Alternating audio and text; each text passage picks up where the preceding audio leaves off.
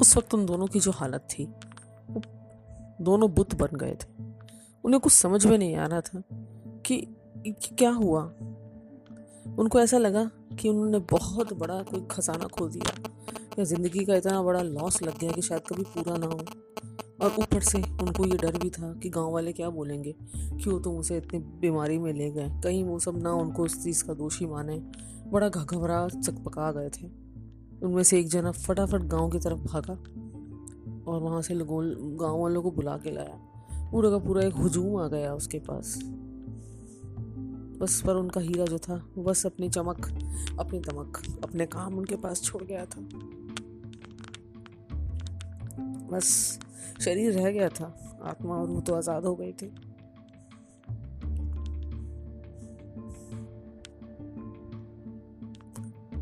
अब क्या करते हैं गाँव वाले?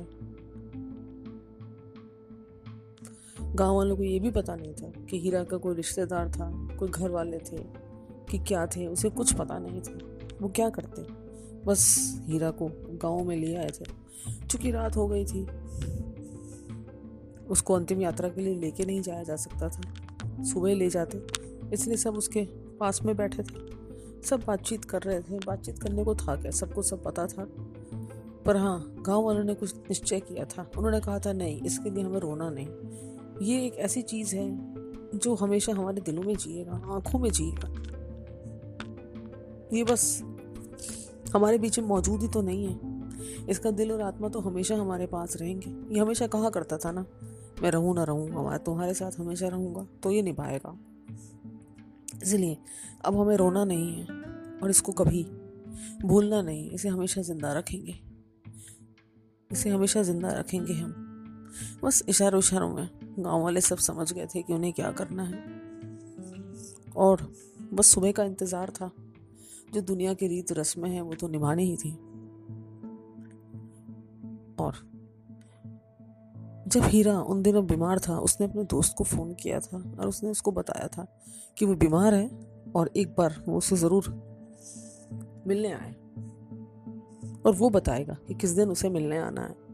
पर शायद हीरा को वो समय नहीं मिला। वो कहते हैं ना, दिल को दिल के, दिल से रहा होती है जिससे आप दिल से जुड़े होते हैं। उसकी तकलीफ़, उसकी चीज़ें आपको पता चल जाती हैं। उधर वो दोस्त उस दिन पूरे दिन बेचैन था। उसे कुछ अच्छी फीलिंग नहीं आ रही थी।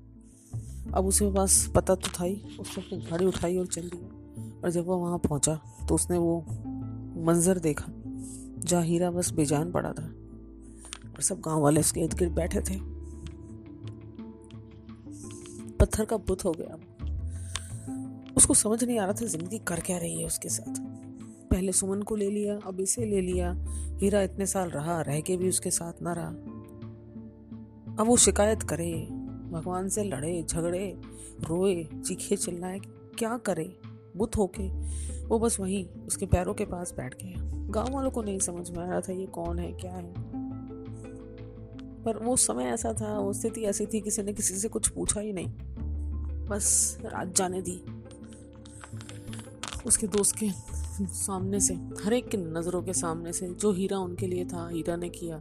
वही मंजर वही बातें वही नज़ारे घूम रहे थे। बस रातों आ, रात आँखों आँखों में कट गए। जब सुबह हुई तो गाँव वालों ने कहा कि अब तैयारी करते हैं। जो आखिरी समय की प्रथाएँ परंपराएँ वो करेंगे। तब उसका दोस्त बोला कि ये सब काम मैं करूँगा। मेरा भाई था। तो गाँव वालों ने उसे देखा और बोला हाँ भाई, आपको हम रात से देख रहे हैं, आप भी एक मिनट नहीं हिले। कौन हो आप? ये कौन था? हमें कुछ तो बताओ। ऐसा तो ना हम ये हमारे लिए ना इतने सालों से हमारे साथ दसों साल हो गए, पहेली बना रह गए। और शायद आप ना आते तो पहेली बना बना चला जाता बता दो ना, कौन था ये? अब तो बता दो। उसके दोस्त ने वो सारी कहानी उन्हें बताई, जो उस गाँव में हुआ, सब उसकी वजह से हुआ।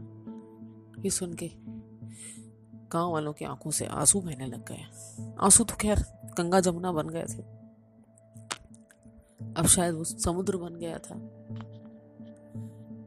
कई बार ऐसा होता है ना, ज़िंदगी में कोई आपके लिए इतना करता है। इतना कुछ हो जाता है कि आपके पास ना रिएक्ट रिएक्ट करने का तरीका नहीं होता। आप बोलो, अब रो, आप आश्चर्यचकित हो, आप चुप हो जाओ। बस वही सब मिले जुले हाव भाव थे।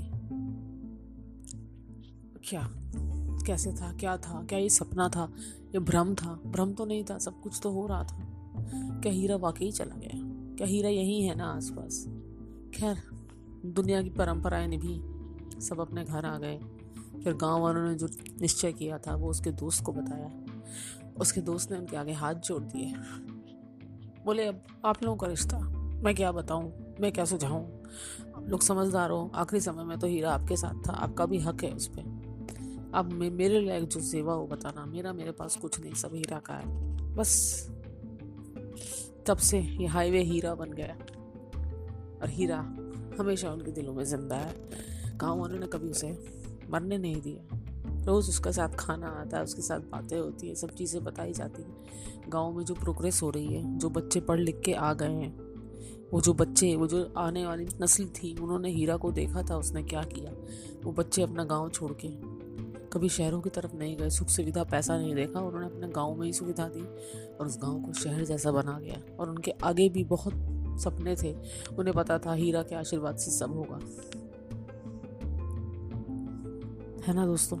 कई बार ऐसा होता है ज़िंदगी में। ये कहानी जो जिए, जो समझे, बस वही समझ सकता है।